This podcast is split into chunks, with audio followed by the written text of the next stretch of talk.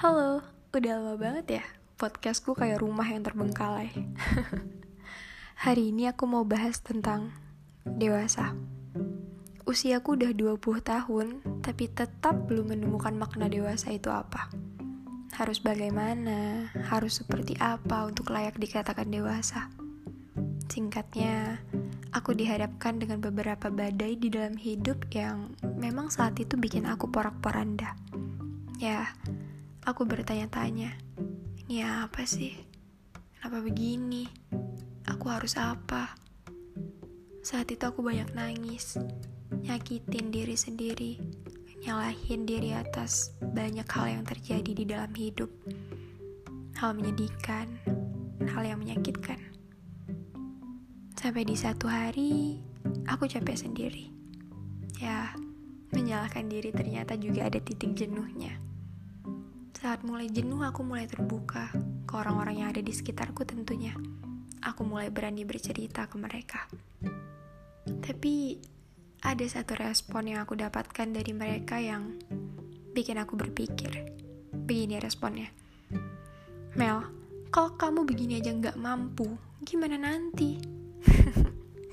aku yakin kalian juga pernah dapatkan respon serupa.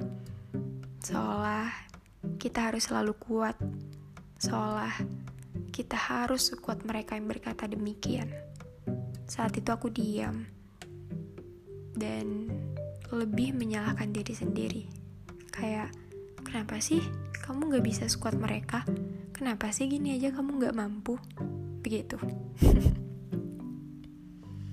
Lantas kemudian, aku berpikir lagi Waktu SD, barangkali kita diketawain sama kakak-kakak SMA karena nggak bisa perkalian, pembagian, penjumlahan, dan pengurangan. Bagi mereka, hmm, gitu aja kok nggak bisa.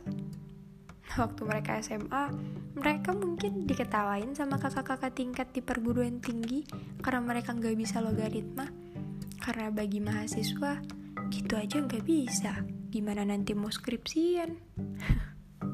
Dari situ aku berpikir, ah, barangkali kita memang dihadapkan dengan beberapa hal sulit di dalam hidup sesuai dengan porsinya.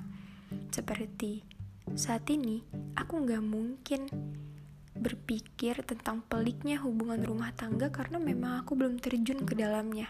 Atau bagaimana peliknya dunia kerja karena aku memang masih anak kuliah mungkin aku bakal ngadepin hal sulit yang sesuai dengan porsi yang memang harus aku hadapi. Dan aku berpikir lagi, ah, ternyata bukan kuat yang harus aku lakukan, melainkan jadi pengertian terhadap diri sendiri. Seperti, iya, kamu boleh sedih, ini memang menyedihkan. Atau, iya, kamu salah Mel, tapi kamu memang cuma manusia, tempatnya salah, tempatnya kecewa, kamu boleh merenung, tapi setelah itu berubah. Benar atau salah itu kan tergantung akhirnya. Apakah kamu akan berubah atau tetap berlarut dan tetap begitu saja sampai akhir?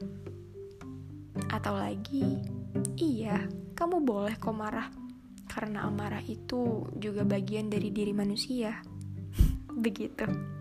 Begitu cara aku mengerti diri sendiri. Ternyata untuk jadi kuat, hal pertama yang harus aku lakukan adalah mengerti dan berdamai dengan diri sendiri. Aku baru tahu kenapa kita nggak boleh kehilangan tempat di dalam diri sendiri. Ya, karena pada akhirnya yang meluk kita kuat dan yang mengajarkan kita kuat memang hanya diri sendiri. Jadi, kalian sudah memeluk diri sendiri belum hari ini?